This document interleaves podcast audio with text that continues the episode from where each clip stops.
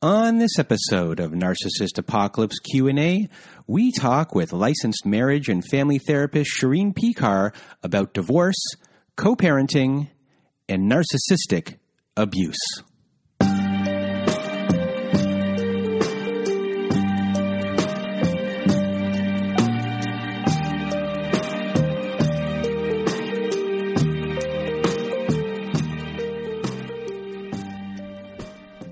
Welcome to Narcissist Apocalypse Q&A. I am Brandon Chadwick and today everyone, we have a special guest. We have a, a licensed therapist who specializes in narcissistic abuse and divorce. Her name is Shirin Peykar. Thank you for showing up today. Thank you, Chad. It's a pleasure to be here with you. And if anyone wants to reach uh, Shirin, uh, she has a website, talkwithshirin.com. And that is, uh, her name is spelled S H I R I N. That's talkwithshirin.com. Uh, her Instagram is at let's underscore talk underscore divorce. And her Facebook page is facebook.com slash talk with Shirin. And that again is S H I R I N. And once again, thank you for being on the show. And how are you doing? I'm doing great. I'm so excited to get into all these fabulous questions. Yes, and uh, everyone uh, for a while has been asking uh, to get someone uh, with your background on the show, and you, uh, we both got in t- touch with each other, and I was thrilled because I didn't have to look around, and we just kind of met that one day. So, yeah. um, just for everyone out there, give us a little bit of background about uh, who you are and your practice, and you're also in California, correct? Yes, I am a licensed MFT, marriage and family therapist. I'm also an online coach, and my private practice is in Los Angeles, California. Um, I have been seeing clients for the past 10 years, um, licensed for five. And um, initially, you know, I began seeing clients and uh, I was a therapist and I met my narcissist. We got married. We were together uh, eight years and um, we, we divorced when my son was about eight months old. And shortly after that, I learned um, about narcissistic abuse because it was so different than the the way that I had learned about it in school. You know, I, I had such a different understanding and so, um, so now my practice is primarily narcissistic abuse clients. I do couples therapy from a Gottman model, and I am also well versed in RIE educaring, which is about mindful, respectful parenting. Okay, Thank you. And for anyone out, there that doesn't understand uh, what she is, I encourage you to look uh, all that up. I will after uh, the show. Uh, um, so uh, I guess before we begin, uh, we discussed that we would want to maybe define what narcissism is. So if you could, you know, educate us.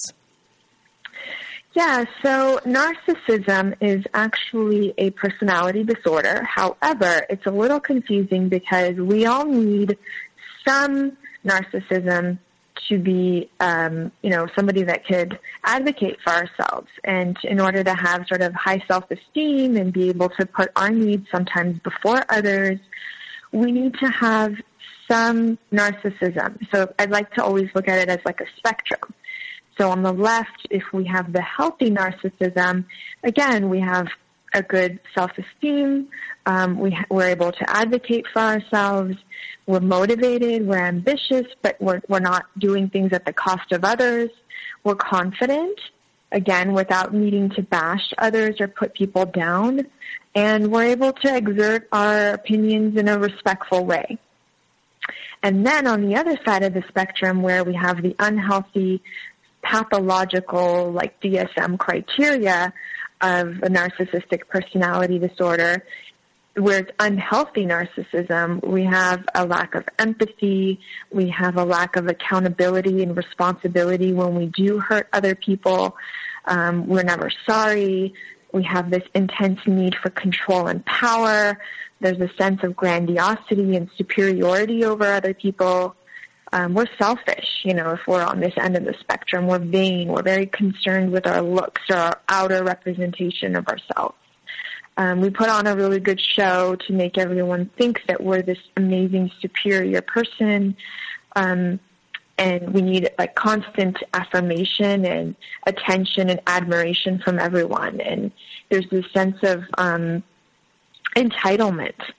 Um, a lot of the behaviors under narcissism is like manipulation, it's gaslighting, it's projection. These people tend to be very emotionally cold, and um, they have you know very poor boundaries, and they have disrespect for other people's boundaries. And even in this end in the spectrum, it can be a little difficult because to note because sometimes there's the covert narcissist that has more of like the quiet, shy, reserved, um, vulnerable at times. You know, they're able to mirror empathy really well.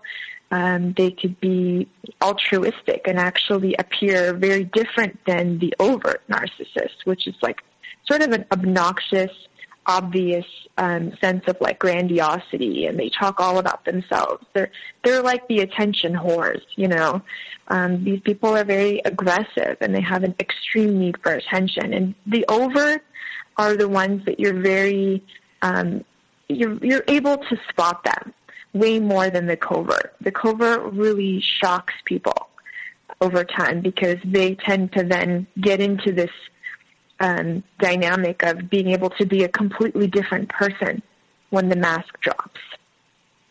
So I think it's important to note um, that these are all, you know, symptoms and behaviors of narcissism because it's such a, a, a word that's thrown out at everyone that's sort of difficult. But I wanted to make sure that everyone understands what a narcissist really looks like and to note that there's people that are on the spectrum that could be anywhere on that spectrum from healthy to extremely unhealthy and dangerous. Okay. And while you were saying that, um, of the list of questions that people have given us, and I, I was mm-hmm. I'm not going to uh, give a shout out to anyone who asked these questions just for anonym, mm-hmm. anonymity's uh, sake. But the first question mm-hmm. I'm a, I'm actually asking because uh, it just popped in my head while you were uh, uh, talking about that, uh, mm-hmm. and it's not on our list, and it is uh, something that I, I, get asked actually a lot is does the narcissist uh, know uh, what they're actually doing or is this something that they are um, so naturally ingrained in them that they're just doing it. Uh, i know uh, when i've been speaking lately on forum boards with uh, people that have socio- sociopathy socioth i can't even say it sociopathy. I know lo- the ones that i've been speaking to are very self-aware. So mm-hmm. um, are you able to because a lot of people have that question do they know what they're doing or is it something they can't control? So it's interesting because the answer to that is a yes and a no. So they may know what they're doing, but they really don't care. They don't give a shit, right? Essentially, it's just me, me, me. This is how I am. But even if you were to show them that, look, you're you're cold, you're not taking responsibility, they would never admit that. So there's no way to really know. Like, do they know? Do they not know? It's really all just a facade anyways, right? And so even if there was some sense of them confirming that they know they're doing something wrong or they're apologetic for something that they're doing, it's not really even authentic, right? So they've learned that this is the, the way that they have to be and it serves them and they don't care how it affects anyone else. Uh, Does uh, that make sense? Yeah, just like uh, you know, I'm a codependent human being, and I was acting and reacting my whole entire life. I didn't mm-hmm. understand kind of what I was doing, and then all of a sudden, mm-hmm. when things didn't work for me anymore, like an event happened that happened like for the yeah. fourth time, I finally said, yeah. "Why does this keep on happening?" And then when it kept on happening, I wanted to change um, mm-hmm. which leads me into the next question, uh, the first question from actual people, which is, uh, can uh, you know, uh, can a narcissist change, be cured ever, or how? Wow. So this brought up um, an interesting thing for me because it's almost like every single person, the first question they have is this: is basically they want to say, is there hope for this narcissist to be different? And I mean, narcissists aside, as individuals, we really need to be aware and we need to have insight and we also have to be accountable to be able to sit with the fact that we've done something wrong or the way that we're behaving in the world is problematic. But narcissists by nature, they can't do this. And this is again speaking to the spectrum. So there's a spectrum, like I said, and if they're on one end of the spectrum, and it's really, really deep and intense and ingrained and they have zero awareness, then absolutely there's zero chance of change. But if they're more in the middle, you know, of that spectrum, then there might be a slight chance that things could shift a little bit. But I think essentially what people want is a very different person that's warm, that's human-like, that cares, that has empathy, that is rem- remorseful, um, and that you know essentially their personality will change. But the thing with narcissistic personality disorder is that it's working for them. They don't want to change, and 99% of the time, the personality is very deep embedded. It's deeply embedded in them, and it doesn't change. So most of the time, the answer is no. There is no cure. They don't change. Um, and especially if there's no awareness or insight, it's an absolutely no. And that's a really hard place to be in when you're on the, on the other side of that relationship to be able to accept that it won't happen. Um, and I want to speak to the rescue fantasy that, you know, often people have when they're in relationship with a narcissist and because there are glimpses of that ideal behavior that you want to see in them. So at times they will be really vulnerable and they can feel, it can't feel like you're connected and the times are really, really good. So I remember that. I remember saying, you know, to someone when I was married, like, it's really, really good when it's good, but when it's bad, it's really, really bad.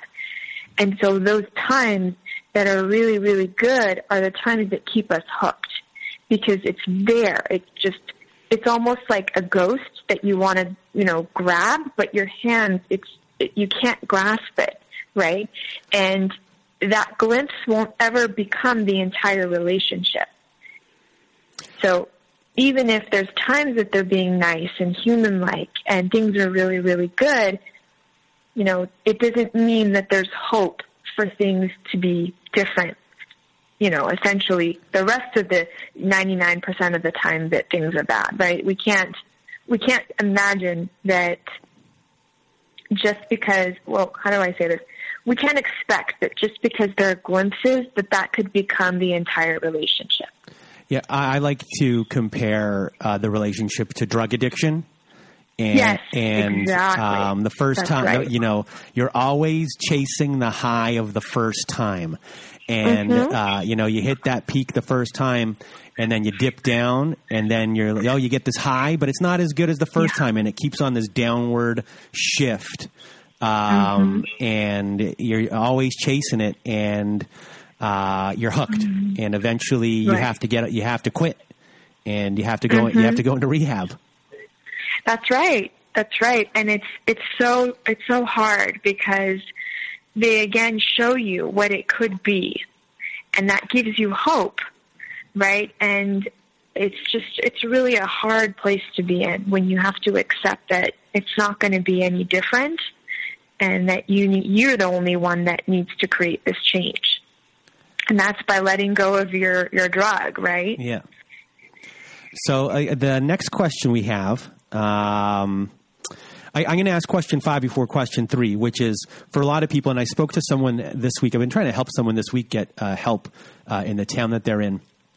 Um, and it turns out when I was calling a lot of places uh, for them, it turns out this person had been contacting them before and actually had gone in twice, and they were having trouble breaking free uh, from their narcissist. They were having, uh, I guess, abused uh, partner or abused woman sy- uh, syndrome, uh, where they'd gone away, come back, gone away, come back. So, how does someone break away uh, free for good? In in your opinion? So first, I think it's really important to learn about the cycle of abuse that tends to happen with a narcissist. And what that tends to look like is that, you know, you're in relationship with the narcissist and things are going okay, and then the this the narcissist has this perceived threat of some sort that's either imagined or it could really be happening. And they lash out. So, for example, they feel like they're losing control. They lash out and then they abuse you in some way. And what you tend to do naturally is, is defend yourself, right? And when you're defending yourself, the narcissist uses that time to then become the victim. And what we tend to do, which keeps the cycle going, is then we go, oh, yeah, you know, I shouldn't have said that. I'm sorry. And we take responsibility for what may not even really be ours. And we play into this projection, right? And so what we do is then they feel empowered because we're saying, yeah, you know, I shouldn't have done that, or I could see, you know, because we're empathetic people, right? And so when we play into that, then they feel empowered and they're like, yeah, okay. Then they get bolder and they feel more entitled because that fed their ego. They feel stronger.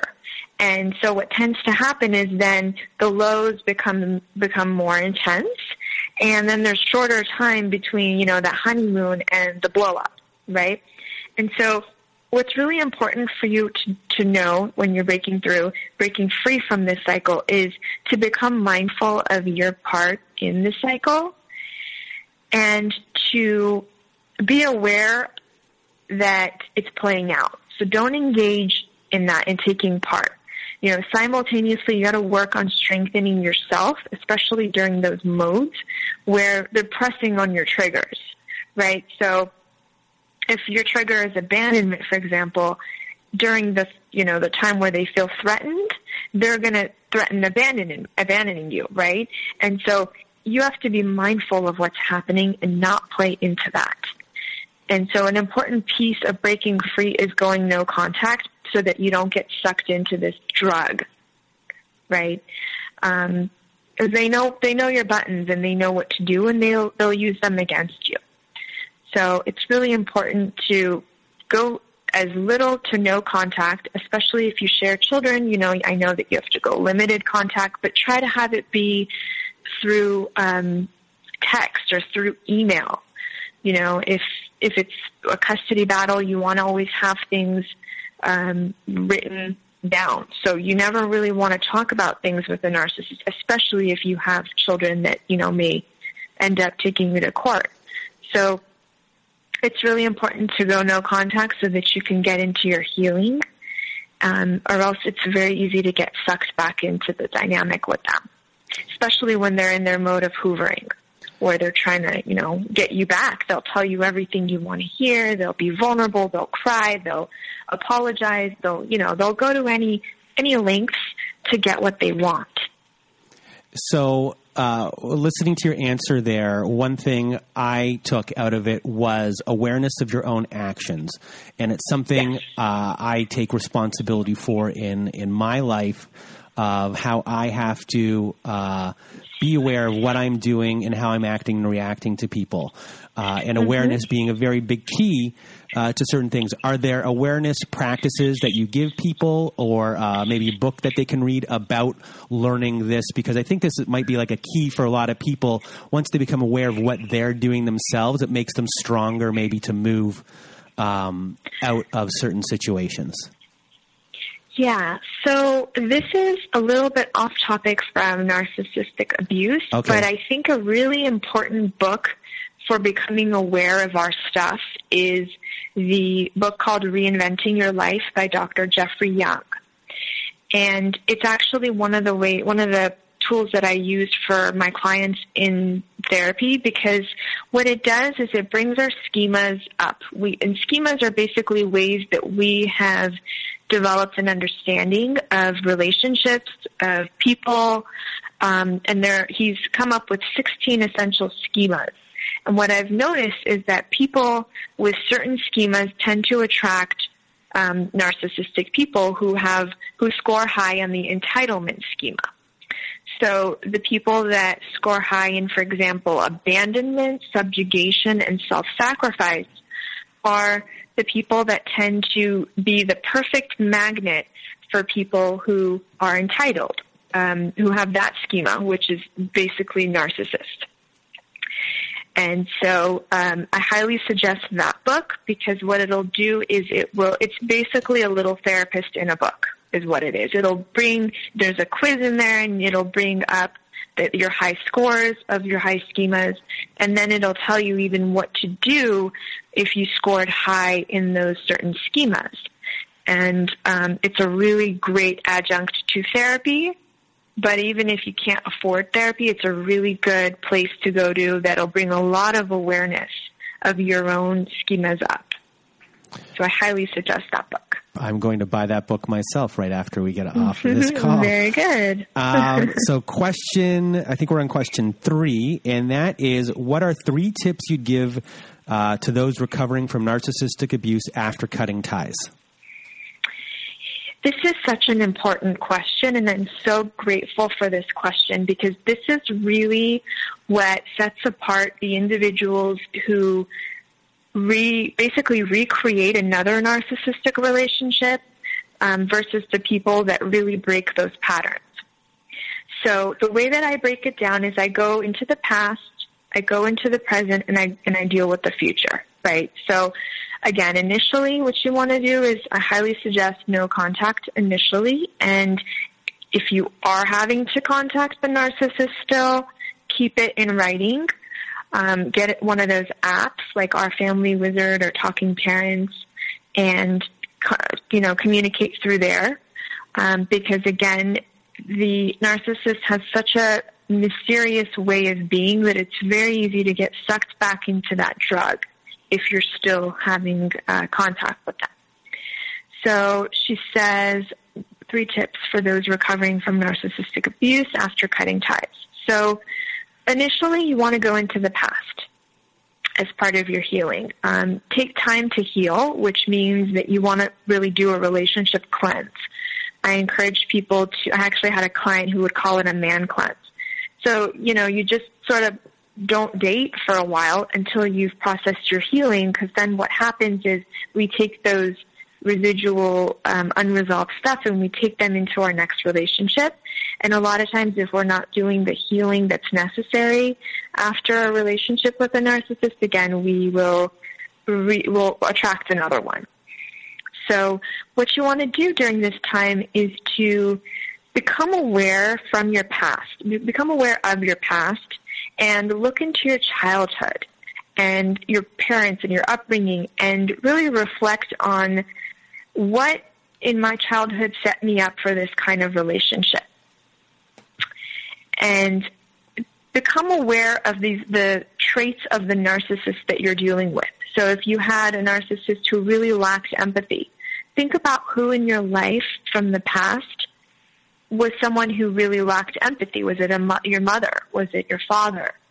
Um, and process that and think about that and, and become aware of how this person was just basically a continuation of someone from your past. So another part of this, the past healing is to reflect on the question of how was I a magnet for this person, for the narcissist? Um, did I have trouble with boundaries? You know, a lot of times people with the self-sacrifice and subjugation schemas, they tend to um, put aside their needs out of fear, you know, of retaliation or, you know, we have issues with assertiveness. So reflect on, you know, your boundaries. Reflect on your self-love and acceptance and your level of confidence.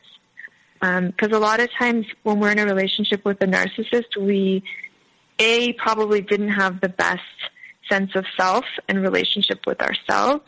Um, we probably didn't love ourselves very much.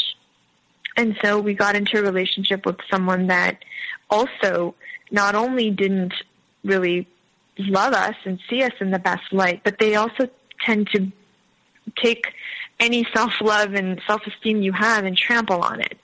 Um, because that gives them that feeling of power and superiority.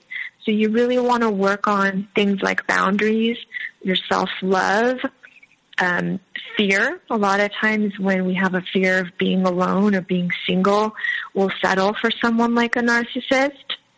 And um, the idea of the rescue fantasy. Work on that because what that tells me a lot of times is that we had to be um, in an early, early early role of being a caregiver, or we had parents maybe that needed us to rescue them. Maybe they were unavailable or inconsistent, or maybe they were narcissists. You know, so that's a big part of healing the past.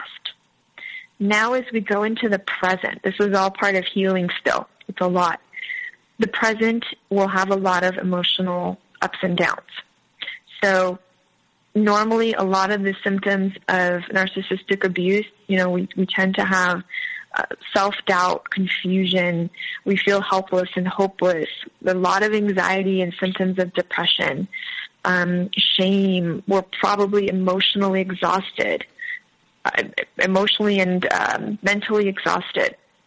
There's uh, a lack of joy in our lives. You know, we're really struggling with depression and anxiety. And so having a gratitude practice is huge. It honestly, it saved me. I was having a really hard time. I was trying to raise a baby. There was really, uh, it was very difficult to focus on the good. And so when you bring in gratitude, a gratitude practice, it's just life changing because you're able to then shift into what's going right, what's going well, and shift out of that emptiness and become aware of what's good in your life. Because I know that there is something good, at least something good in your life every day, but we just have to bring that into our awareness. Another piece of the present, healing in the present, is becoming um, becoming into getting back into your body and into your intuition through meditation. Being with a narcissist is going to require you to cut off parts of yourself. You know, we have to split from ourselves, split off parts of ourselves to be able to continue in this kind of relationship. And we're often in fight or flight because we're having to deal with conflict and really crazy behavior. And so it's so important to get back into the parasympathetic, which is like the rest and restore mode of our bodies, and to get back into reality and move out of numbing ourselves into more awareness. It's a big piece of what's going to help for the future as well because we're getting in tune again with our intuition and that's going to save you because then you'll be attuned to the red flags of the future. So again, being present in the moment could be meditation. It could be getting into your body through exercise, through stretching, through dancing. Um, that's basically the present, and self care is also a big part of the present. Um, finding something, even something really small that brings joy into your life. You know, lunch with someone that is a support. Um, eating healthy, drinking a lot of water, um, lighting a candle that smells really good. You know, just bringing the little things back into your life that bring you some joy. And then the last piece is the future. So big part of the future is becoming aware of the red flags of um, narcissistic people.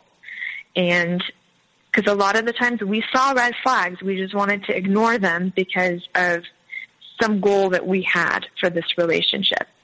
So um, I recommend the book Should I Stay or Should I Go? Surviving a Relationship with a Narcissist by Dr. Ramani Durvasula. And she'll go she'll go through some of the red flags, um, but you know, real quick. So people that move too fast. Um, in women, a lot of times it shows up as hypersexual.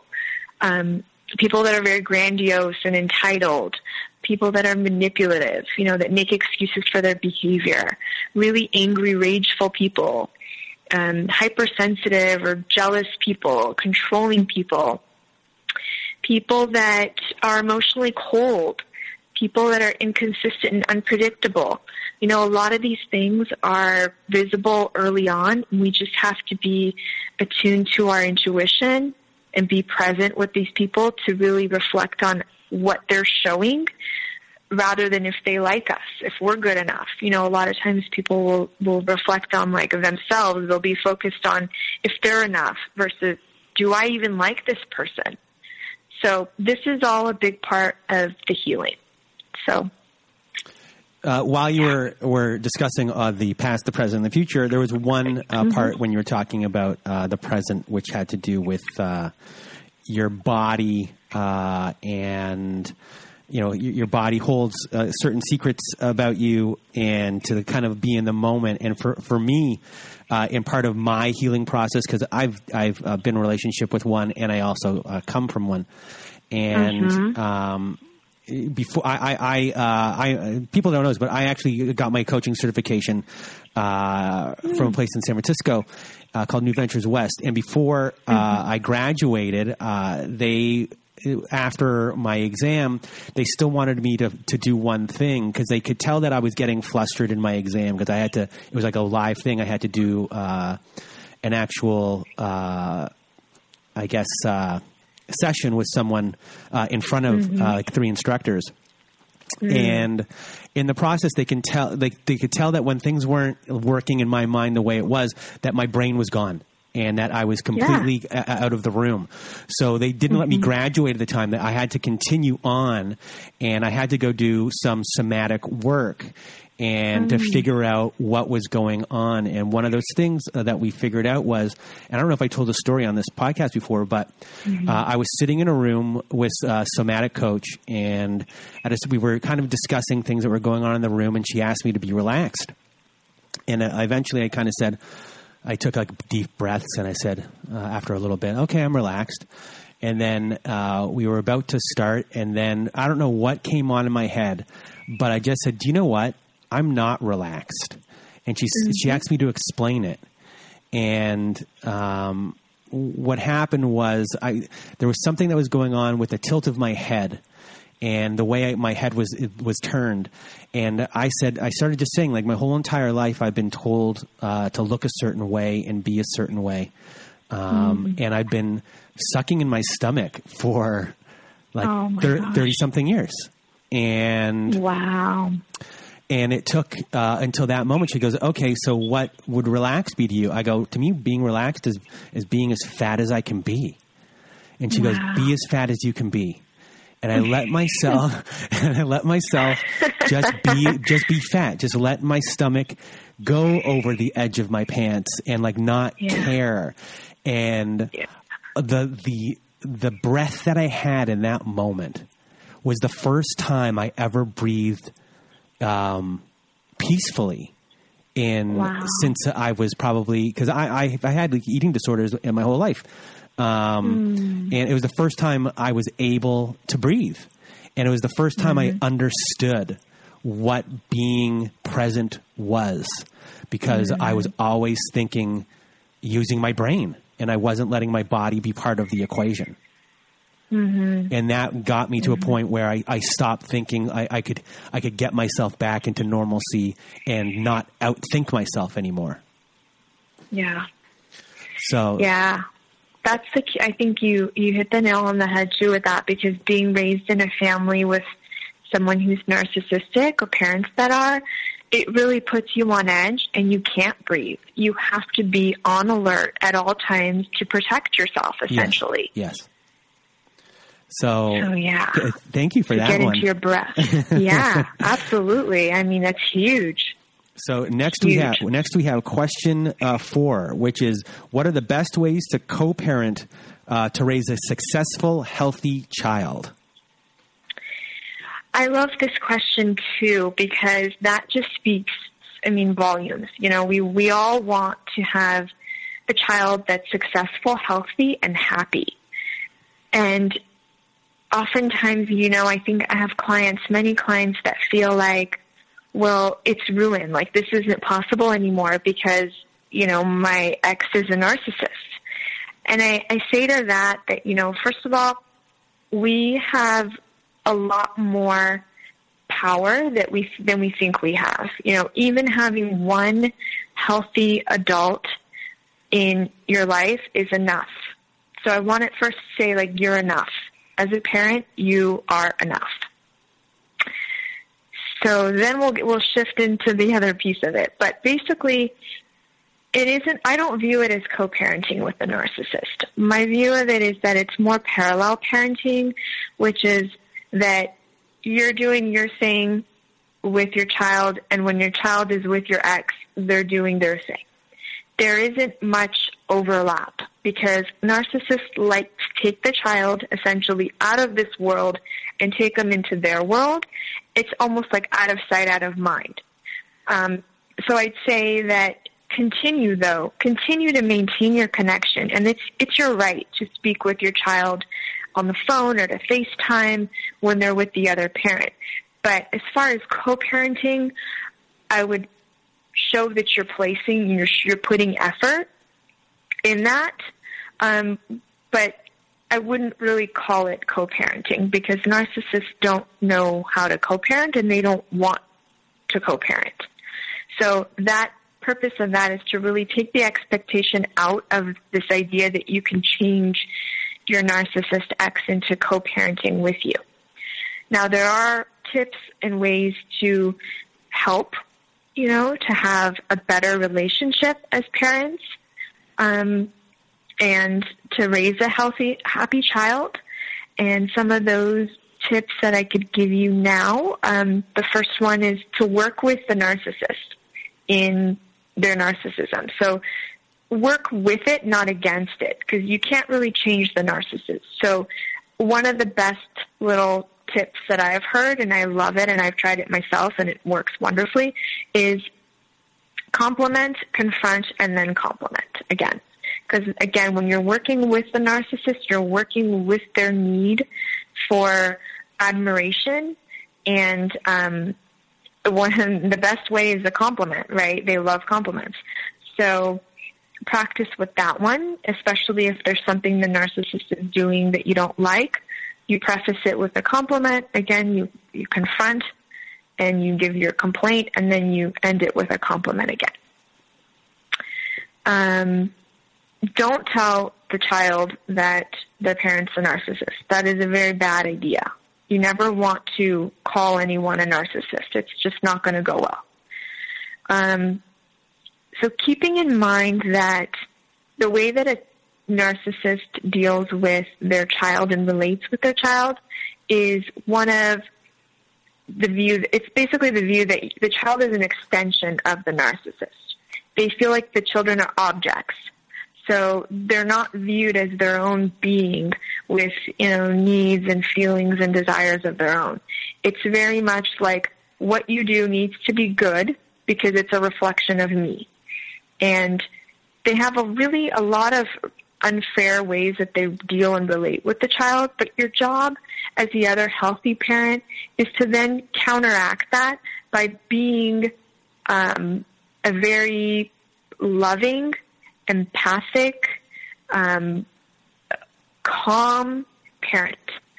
Those things are really important. So you want to be non-reactive. You want to model healthy behavior.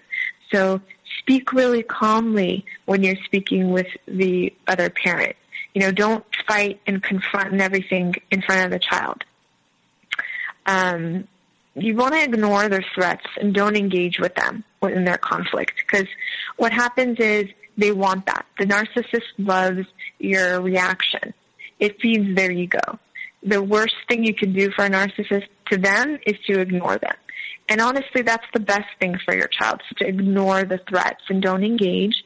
But if you have to defend yourself, you do it in writing, right? And don't tolerate the abuse, but don't be abusive either, right? And for the child, you're also modeling a lot of these behaviors so that they can also learn how to stand up for themselves. Um, you model this the boundary setting and um, you speak, you take the traits of the, the parent that, you know, essentially if it's um, a parent that, a narcissistic parent that is super critical, you will talk about that trait with the child and explain how it makes people feel and validate, you know, the child's feelings if they've been that way, right, towards the child. So you really want to hold the space for the child to have their feelings and to validate that because probably more often than not the narcissist is not validating emotions at all. It's like, don't deal with emotions with me. So you want to be that container that's a safe space for the child to have whatever emotions they have about whatever is happening with their narcissistic parent. Um, and another important one that we would do with children anyway is to teach them emergency protocol, right? So if someone um, is hurting you, someone is hitting you, someone is doing something abusive towards you, what can you do? What's a safe place you can go to? Who can you call?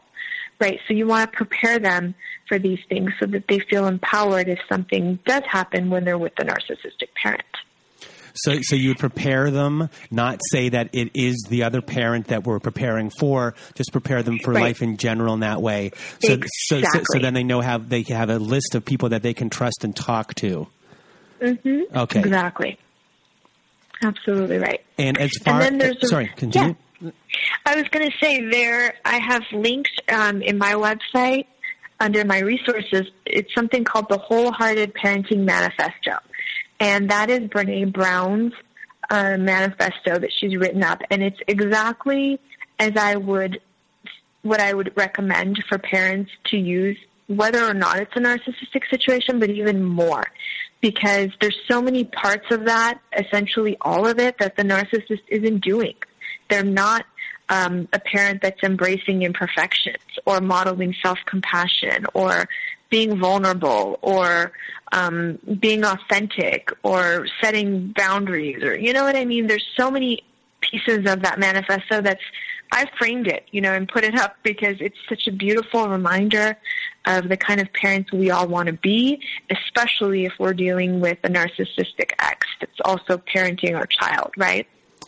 Yeah, and and as far as the parent goes, uh, who is dealing with the narcissist, um, uh, if they're heavily triggered um, by certain things and are not good at uh, talking or uh, interacting after, is there a book like a, a nonviolent communication type book or a conversation book where it gives them uh, help uh, with certain situations and people like this so they can learn the language? Actually, yes. Um, Tina Swithin has a book. She has a couple books, but the one that would be in regards to what we're talking about with communication and also understanding what the narcissist is saying. It's it's called, I believe, Decoding the Narcissist by Tina Swithin. And what she does is essentially say what her ex would say and decode that so that you understand what that really means. And it really helps break it down and it helps you detach and not personalize what the narcissists tend to say because they're pretty much, they all say the same thing. They're not very creative people. I've, I've very well versed with the same sorts of things that they say and the same sorts of ways that they want to trigger you. And so she breaks it down really beautifully in that book. All right, and now we go on to. Uh, I'm going to skip question eight, even though I love question eight for right now, just because the next question on the list. Um, I think if you have children with a narcissist, how do you protect yourself from abu- abuse to maintain a relationship? How do you stop that person from continuing the abuse? Uh, and uh, I guess this is a court question, and convince a court that they are manipulating the children. So I guess it's more of uh, how do you maintain a relationship if you're still being abused when co-parenting? So it's this is really important because you should not accept abuse at all.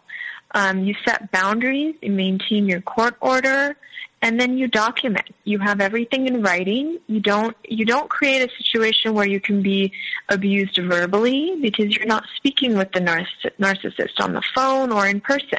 Even if you're exchanging your child, it's very much sending messages. I highly encourage parents to use those apps so that it's well documented. Um, they can't deny that that was them, you know, or if it's a text message situation, don't save their number in your phone so the number shows up um, in your messages. And so you'll have it documented and then you can take it to court if they're still um, being abusive towards you or, you know, harassing you in some way. You have it in writing.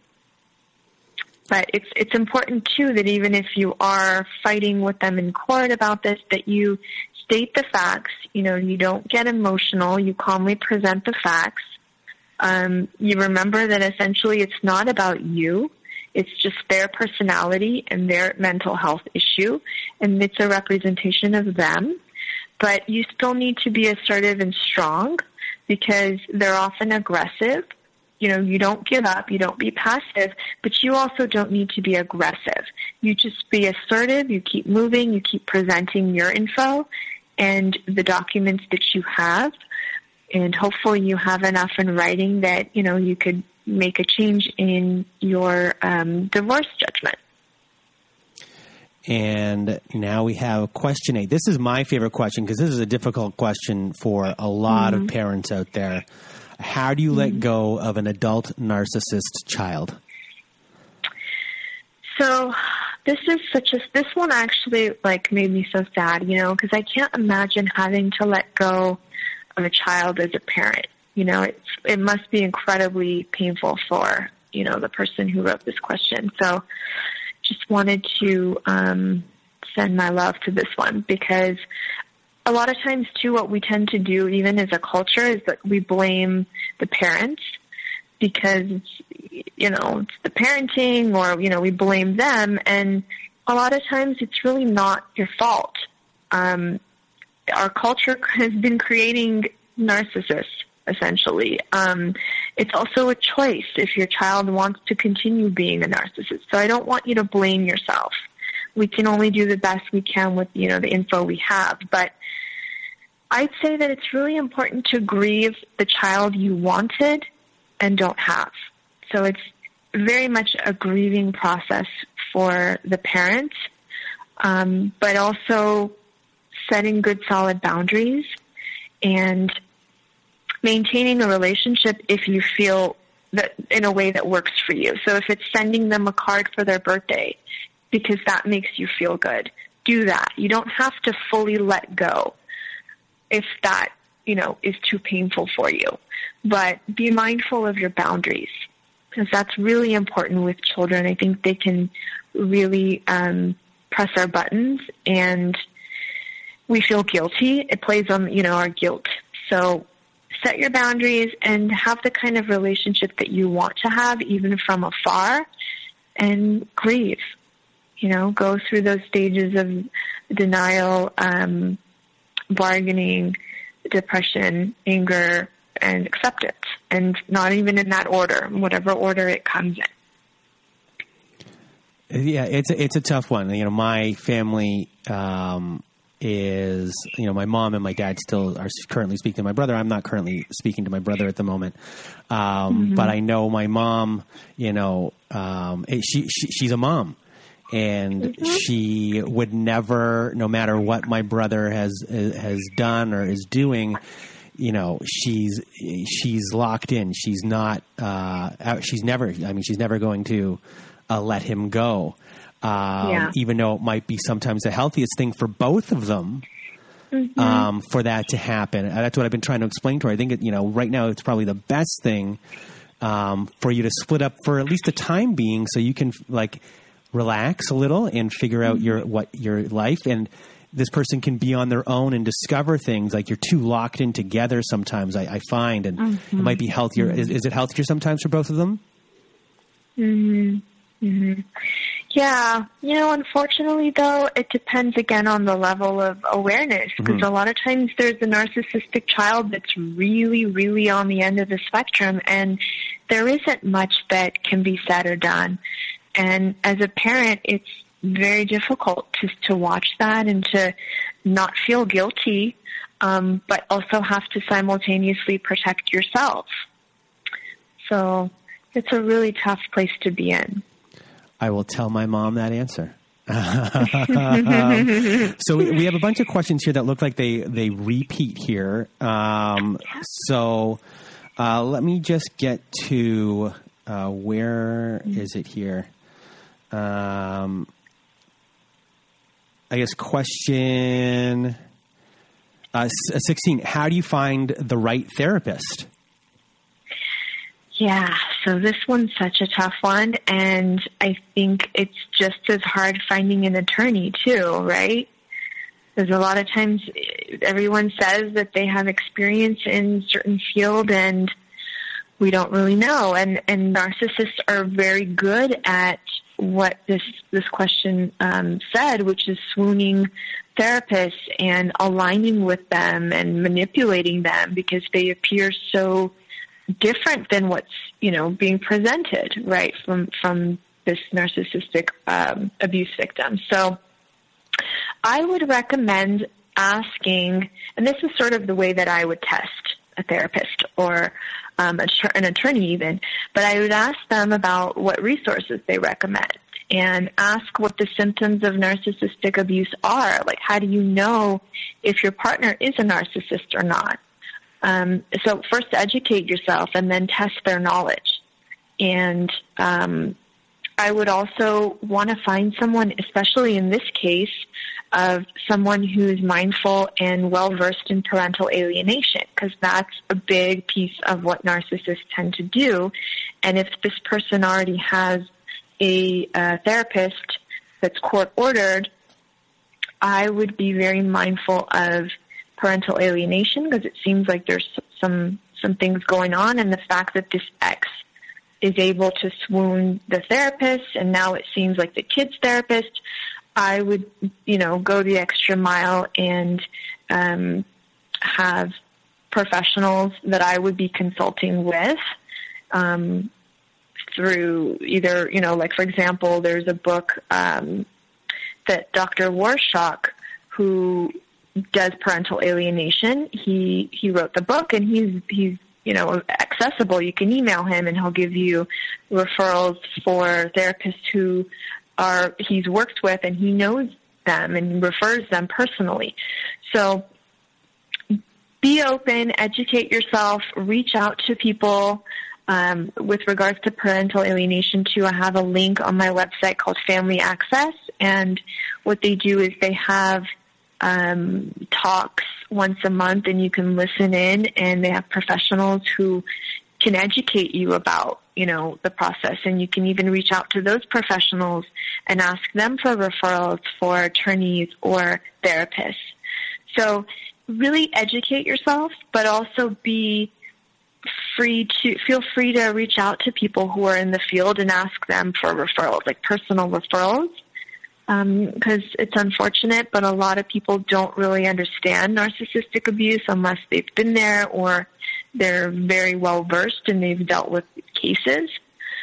Because um, essentially, we don't really learn this in depth, and there's almost like a movement of it now where people are becoming more aware of it and they don't teach you this in school and you have to be really aware of who's really the narcissist because they're very good at projecting it onto the, the victim. So I appreciate this question a lot. Very important. And this might be our last question. I'm still trying to go through some of them. This one kind of encapsulates a couple questions, I think, but it's from the an actual adult uh, instead of someone speaking on behalf of their children, which is how do I deal with uh, a narcissistic father who emo- emotionally manipulates uh, you and stops you from uh, any productive or dynamic step in your studies or career? How can I deal mm-hmm. with them mm-hmm. without arguing or without uh, without fighting or without hurting him and making him understand what is important for me? And I guess this also would be grouped with the other questions about like I guess when you're younger, uh, the tools mm-hmm. that you mm-hmm. give to a younger child to mm-hmm. to know what to do. Yeah. So this question sort of took me back a little bit to that question of wanting to change him too, because it sounds like she, she or he wants to teach essentially the parent um, and have him make him understand what I want is important for me, and that's really hard. You know, I'd I'd be mindful of that and understand that maybe you're in a situation where he can't understand, he doesn't care to understand. Um, but I'd also be, be aware and I want to be curious, actually I am curious of how he stops this person from doing what's productive or taking this step in their careers or their study. How can you empower yourself so that you don't need um, this, you know, your father's acceptance or their support, you know? Um, and how can you create like a shield against they're fighting, you know, the fighting or the the emotional manipulation, so that you're not buying into it. Um, and essentially, this is also boundaries at its finest. In saying, you know, Dad, if you speak with me, I'm going. If you speak with me this way or do, say this to me, I'm going to do this. You know, so your first time may be, Dad, if you are mean to me or are critical of me, I'm not going to talk to you for a week. And then the second step may be, Dad, I won't talk to you for two weeks. And then the third time may be, Dad, I'm I'm really going to have to like rethink this relationship and maybe sever our relationship for a while because what you're doing is hurtful.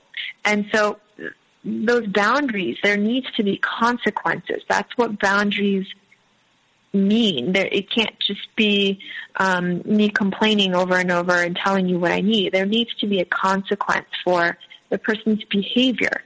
And um, you need to really empower yourself to be able to support yourself and maybe not need to explain and have someone understand why something is important for you. And uh, I guess the question before that, so that, that that's the adult. Uh, for the mm-hmm. child, uh, one of the questions is uh, very interested uh, how to raise my children uh, with a narcissistic father. How do I teach them to stand up for themselves and not internalize mm-hmm. what they're thinking or feeling? Yeah. So again, the first step to me is to acknowledge the child's feelings and really validate. Because most likely, the narcissistic father is not doing that at all so you really want to have a safe space for the child to, you know, come home and first of all detox from that time that they've been with the other parent. So, you know, have a really calm, relaxed sort of um, come back into your home without a lot of stimulation and let them unwind and have the child be able to just like relax a little bit at home. And then over time, after you've given them that like 24 hour period to get back into the zone and readjust to being with you, you can you can bring up the characteristics of the father um, that is problematic, that's narcissistic, but not directly the father. So if the father, let's say again, is um, mm, maybe critical critical is a good one because a lot of times narcissists are critical. Um, if the father is being critical of the child, you want to find others that you can think of that exhibit that behavior. And then you start using that behavior for learning. So you say, you know, when this person on TV says something so mean to that other person on TV, you know, whoever's in the show, that must be really hurtful. I don't like that. You know, that's really unhealthy to be speaking to people that way. It must really hurt their feelings. Depending on the age of the child, you can go more in depth about how that's not okay and teach them other ways. Again, use this, this time for learning, this behavior for learning, so that you're gently guiding your child to learn how to decipher what's healthy and what's not without directly saying, hey, your dad's a selfish, you know, a-hole. Right? Mm-hmm. So you want to raise your child with that ability to decipher and learn things on their own, but also model. It's so important for children to, to see and have a model of someone who stands up for themselves, whether or not it's with the, the narcissist or someone else. And um, everyone's smart, educated, no matter, I mean, I was a therapist and I fell for narcissists. So it's like, they're very good at what they do. Mm-hmm. So I don't want this person to, you know, blame themselves. It's just the way that they are and we have to learn and reprogram ourselves to not be a, a magnet to that kind of person. And through your healing, you're raising your child in a way that won't be, you know, attracted to another narcissist because you're modeling what's healthy and what feels good authentically to your child. And uh, we have maybe two more questions or one more question. Um, sure. Uh, this one, I think, more be a little bit straightforward. Uh, if you have children with a narcissist, uh, is staying together and modeling firm boundary setting a better option for the mm-hmm. children than uh, I guess, getting a divorce or, or not marrying uh, co-parent or, Yeah. or just regular co-parenting with a narcissist? This one was such a tough one for me because I think that when you know you're with a narcissist, it's almost like it's miserable, it's horrible, and then you you divorce one, and it's difficult in other ways. So with every choice, you gain something, but you lose something else. And so, yes, maybe this person will continue to be with their children and they can um, be making parenting decisions together jointly, um, but then you'll be losing a model of a healthy relationship potentially for your child. Maybe you'll be depressed and unhappy. Usually, if we're with narcissistic people, we tend to have symptoms of depression and anxiety and confusion, hopelessness, and we feel unsettled. We're, you know, we have, we feel shameful. We feel exhausted. There's, there very much is those symptoms that come with being with a narcissistic person. So, I know she says, she or he says that the person that they're with is a narcissist, although they're not mean or spiteful, they just refuse to acknowledge a reality in which he could be at fault or responsible for the consequences of his choices. Um, so that's that's a tough one because the, my thought comes the thought that comes to my mind is well maybe this person is just critical. I don't know. It's hard to tell. Not critical i'm sorry. Is just defensive the narcissist that she's claiming is just defensive. So I don't i can't speak to that very much but if you are with the narcissist most likely you're having a lot of symptoms that aren't the best for your relationship and probably you're not being your best self. And so that's going to be a loss. Yes, you may share your time again with your child and, you know, with your spouse and you don't have to deal with other things that come with divorce, but it's a give and take, right? Um, I'd encourage this person to be mindful of themselves and if they're coming off as criticism, sometimes that creates defensiveness with the other person. So practice again the compliment, confront, compliment thing, but also be mindful of is is this? Per- you know, I'm just kind of skeptical. I don't know if this person is really with a narcissist or not. Um, but yeah, it's it's a tough tough call to make, and it's a personal choice. So yeah. Well, uh, I think qu- if, uh, questions 11 through uh, 13 are uh, redundant, would you say? Um, I have numbered them a little bit differently. Okay. Let me pull them up real quick. There's one about money. Oh yeah, the one about money. I actually want to concur about the one. But do you want to um, ask Uh, the okay, question? so so we got the question. It is: I recently got out of a relationship with a narcissist in the beginning of February 2019, to be exact. Unfortunately, I loaned this individual money, and while I have made a lot of progress in terms of recovery from everything else that I went through with him, the money is the one thing uh, that I still think about on a daily basis. Everyone that I have spoken to, including a psychotherapist that specializes in narcissistic abuse, advised me that I need to forget about the money and move on. I would really appreciate if you could ask if there are any tactics, methods, or situations where people have gotten their money back from a narcissist, mm-hmm. or if it's a complete mm-hmm. waste of time and energy. Yeah. So I'm going to go with let go and cut your losses because I think this person has invested already enough time and energy and it seems like they've already gone through a lot of progress in their healing and recovery. And so my concern would be that if you're getting back into any kind of relationship or any kind of communication with this person that's a narcissist, I would be worried that that would set you back and it would take you possibly back in your healing. It, it might suck you back into that, you know, narcissistic hole.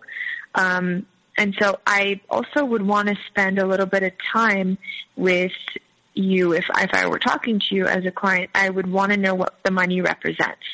Because it sounds like money, the money maybe means something to you besides just what it is. Maybe it's fairness, maybe it's justice, maybe it's um, feeling vindicated. I don't know. maybe it's feeling like at least you got something back um, after losing so much with the narcissist. So I'd really want to be attentive to what else this could be rather than just money. But if you feel like it's really just about the money, I would let go and cut my losses. Yeah, in my in my experience, when there was uh, one little tiny um, money issue, in my mind, going back and thinking mm-hmm. about it right now, it would mm-hmm. be. I'm trying to place myself. I know exactly where I was. Um, uh, it would more be like I want this person to have some sort of consequence. Yes, uh, and, that's exactly right. And mm-hmm. it, this is what it is, and someone has to see this besides me. And uh, eventually, mm-hmm. I took the idea of the movie. The uh, you ever see the movie The Bronx Tale? Uh, no, a Bronx Tale. A long, a long time ago, it was with Chazz Palminteri and Robert De Niro, and it's this mm-hmm. young guy, and he starts working for the mob, and this guy owes him like a hundred bucks, and he mm-hmm. always he starts chasing him, and the the mobster comes up to him one day, and goes, "Why are you chasing that guy?" And he goes, "He owes me a hundred dollars," and he says to him, "Just look at it this way: you you paid hundred dollars, and you never have to see this person for the rest of your life."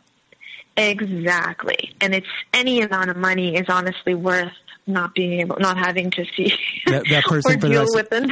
and that's how I and that's how I feel. I'm like, you know, yeah. you know, uh, it was it, it, was just a, it was in his mind this was nothing for all the yeah. headaches that you've got just got rid of. Exactly. Exactly. And the next time around, if you get sucked in, is most likely going to be way worse than the first time because they're going to make you pay for what you did yeah. if you left them or if you slighted them in any way. You're going to pay the second time around. Don't think you got off so easily, right? Exactly. Yeah, next time, I'm just going to be, uh, you know, it's just going to save you so many Works. headaches. Yes. So, of these uh, other two, um, do you uh, should we uh, yeah should we pick yeah. one of these? Um, I think um, I recently got out of an emotionally abusive relationship two months ago. You want to talk about yeah. that one? I just recently got out of an emotionally abusive relationship two months ago. I recently, a few weeks ago, found out he already met someone new and married them. I feel mm like mm-hmm. healing again from scratch. And not only do yeah. I feel so broken, but I'm a smart girl and I hate myself for being so blind to the signs. What can I do to heal? Mm-hmm. Well, this is very, very typical narcissistic abuse behavior, right? They discard and they're all about what they can get out of you. And when they think that there's nothing else left that you can give them, they're done and um, they discard you, right? And things often don't end in a pleasant way with them. They don't. It's hard to process this discard in like a humane way because you spent years and years with this person and then they're just done, or you, you know, it's almost like just done, and that's really painful.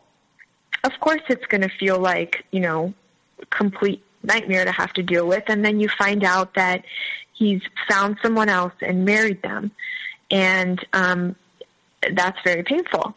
Um, so it it's absolutely going to feel like you're healing from scratch again. But I want you to know that the relationship was really never about you, and although that hurts, I want you to like validate your pain and honor your pain.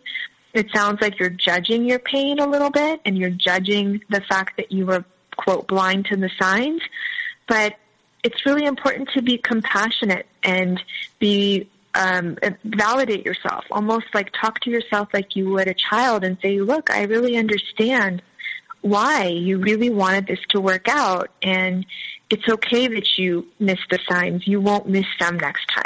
And just be really empathic with yourself because this is very much a narcissist move this is why they don't care to listen to people's, you know, grievances when they're in a relationship with them. They don't take responsibility. They don't want to work towards resolutions.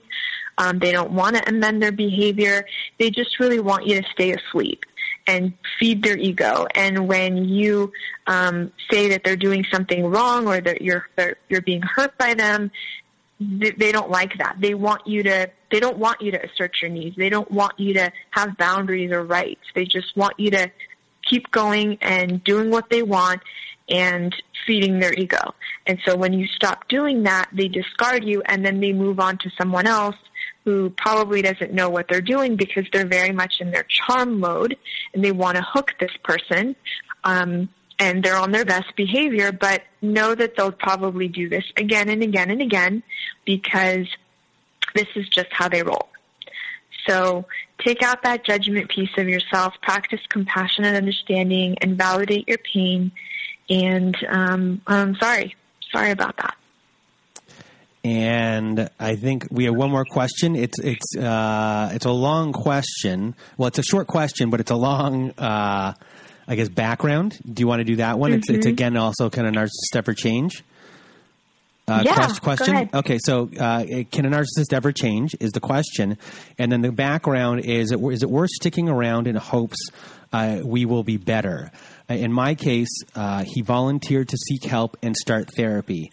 He did fir- uh, first few sessions and he feels it's helping him out, but recently stopped because the insurance is no, longer no longer covering it 100%. He was going to deal with his insecurities, and because he knew the way he talked to me during arguments was unkind and manipulative. I recently found him sexting another woman. He doesn't seem remorseful, even though he has apologized and says he wants to work on our marriage. Yet he continues to say what he did isn't so bad. He isn't willing to have me look at his phone or to compromise in other areas of our marriage that I feel need changing. Thank you for your help. Yeah, you're welcome. So, um, authentic remorse unfortunately doesn't happen with narcissists. There's almost always a self-serving agenda and when they volunteer for therapy, I'm almost like mm, a little skeptical because they really only do things that are self-serving. And so when he says he wants to work on the marriage, but there isn't action, what I take away from that is that narcissists very much have a their their feelings and their opinions and their desires are very fleeting and their choices are very fleeting. And so when he says that he's wanting to change and he's going to work on things, but then you don't see any follow through, I really wouldn't expect much change to happen, unfortunately. I, if you want to stay in this marriage, I encourage you to work on your expectations. Um, expect that he maybe won't be remorseful. He won't be reasonable. He won't be compromising in the ways that you would envision your partner, that you'd expect your partner to be in a healthy marriage. Um, and so having a partner A that's not willing to go to therapy, not be authentic, um, not take steps towards um, regaining your trust, it's really hard to have a healthy relationship. And that change that you want to see, I feel like what tends to happen is we expect that change and we want it, um, but then it's very fleeting. You know, he'll promise you the change, but the next moment he'll take it back, you know. So, for example, with my ex, you know, one day he was sitting on the couch telling me he wants to work on things, and literally a week later he was gone and it was done. Hmm. So it's like you can't really rely on what they're saying to be truth, especially when the actions don't line up and it's inconsistent. So I'm sorry again that you're going through that, but um, you know, it's just it's unfortunate. But I encourage you to still to get your own therapy to learn how to manage your expectations if you want to stay in that kind of in the relationship with him. And I think that's all of the questions. Um, there was another one. Uh, would you suggest a toolkit to help the survivor begin the deprogramming from the narcissistic abuse? But I think that uh, ties in with uh, an earlier question of like I guess the three tips. Yes. Yes. That's the past, present, and future. future. That's exactly right. Mm-hmm. So I guess yeah. you know we're at about an hour and uh, 13 minutes. I know uh, we both have uh, some things to do. Plus, we we finished the list, uh, and I really want to thank you for being a rock star today. Uh, oh, because oh, everyone else who doesn't know this, I screwed up the time, uh, and uh, you were kind enough to no uh, worries. to, to uh, work things out with me. Um, and you, on, your, your, answers today were uh, amazing. They're so clear for everyone, hopefully, who's listening to understand all the questions, and hopefully, you'll come on the show again. Uh, yeah, and we'll do I like love a, that. a whole a whole round of questions. Uh, the people yeah, who, that would be awesome. And the, for the people who had uh, the the legal questions, I have a lawyer coming on in a couple weeks. Um, awesome. And uh, this person, uh, well, I, I, can't go actually into detail about uh, what the, you know, I have uh, that person just kind of wants to be anonymous, even though that they're a, oh. a, a, like a well-to-do lawyer. Um, oh, very nice. Uh, but um, for everyone who's listening, uh, once again, uh, talkwithshirin.com, uh, sorry, with Shirin.com, uh, is uh, talk with S H I R I N dot com. You can uh, get a hold of Shirin there for her services uh, for uh, therapy and, and coaching. You do online as well in person? I do, yes. I do virtual coaching um, through internet, through like video or phone therapy. Um, and I also do obviously in person if you're Los Angeles. And there's a lot of good resources on my page. So if you'd like to, you know, search there for good books or other professionals that you can link up with, like Family Access or um, Bill Eddy has a, a great list of books that have really amazing help helpful tips um, um, I have that link in my resources section, so feel free to go through that. Or if anyone has any questions or I could be of assistance, feel free to send me an email. And what, what would your email address be, or do you want to just have people go to your website? It's Shirin at talkwithshirin.com. Okay. And uh, as well, uh, her Instagram is at let's underscore talk underscore divorce. And her Facebook is facebook.com slash talks with Shirin. And uh, also for everyone listening, um, I created a Reddit, a subreddit page uh, today, uh, which is uh, I guess r slash narcissist uh, apocalypse on uh, Reddit. So I will post uh, once the show is up. I will post the show so people can discuss the show and uh, talk about uh, certain things there. I'll also leave up all of Shirin's uh, information on that site and ways to talk to her so we can discuss everything that was discussed on the show today. Um, and thank again, thank you so much. no, honestly, thank you. This has been a great mm-hmm. show and for everyone listening, uh, one more time, thank you, Shirin, from the bottom of my heart for being a part of the show today. My pleasure. I look forward to doing it again with you soon. And once again, a big thank you to Shirin Peykar for being here with us. And if you have not been to our website recently and want to be a guest on our show, please do go to narcissistapocalypse.com. Top of the page, there's a button that says guest form. You click on that button, it takes you to the instructions of our show. You can either then send us an email through our guest form page or send us an email through narcissistapocalypse at gmail.com. And please do read the instructions. So go to narcissistapocalypse.com, click on that guest form button, and we cannot wait to hear from you. And also at narcissistapocalypse.com, we have at the top of the page a support page button for our support group. So if you want to go to our support group, it's our very own safe social network. And there are forum boards, we have Zoom meetings every Wednesday night, Saturday night, and every other Thursday afternoon for you people that cannot do night times or you're in Europe. And we also have in there, we have closure ceremonies, we have new moon ceremonies, we have uh, full moon ceremonies. We have all these types of ceremonies for closure and new beginnings. We have episodes that have never made it to air. We have ad free episodes. And if you just want to support our show, please do join our support group. So go to narcissistapocalypse.com, top of the page, press that support group button. And if you need even more support, go to domesticshelters.org. So if you or someone you know are experiencing abuse, you are not alone because domesticshelters.org offers you an extensive library of articles and resources that can help you make sense of what you are experiencing and they can connect you with local resources and they can help you find ways to heal and move forward. So please do go to domesticshelters.org to access this free resource. So once again, thank you from myself and Shirin Peykar. We hope you have a good night.